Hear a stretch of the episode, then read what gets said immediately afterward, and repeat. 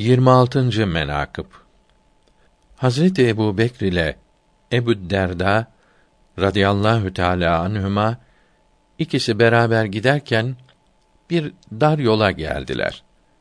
Ebu Derda önde, Ebu Bekr arkada, o darlıkta yürürken, o sırada Sultan-ı Enbiya sallallahu aleyhi ve sellem karşıdan parlak bir ay gibi göründü.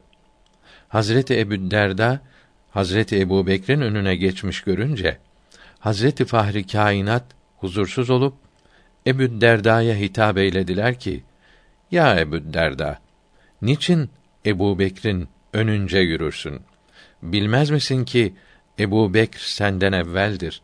Senden büyük olan kimsenin önünde gitmek edebi terk değil midir?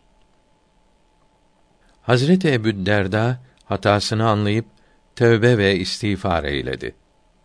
Şimdi ey müminler, Hazreti Ebu Derda gibi bir zat bir an Hazreti Ebu Bekir'in önüne geçince Hazreti Resul Ekrem huzursuz oldu. Fikredin, yani düşünün.